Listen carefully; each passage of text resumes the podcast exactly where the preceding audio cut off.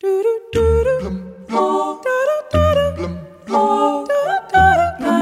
da da da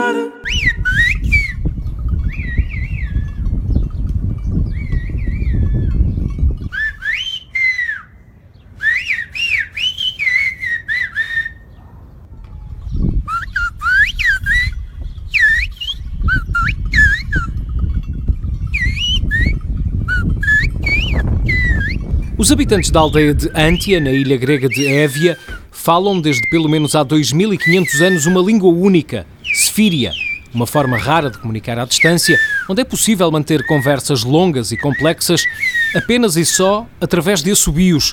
Durante dois mil anos, só os pastores e camponeses de Antia percebiam e falavam Sfíria. Hoje em dia, apenas seis pessoas conseguem comunicar dessa forma.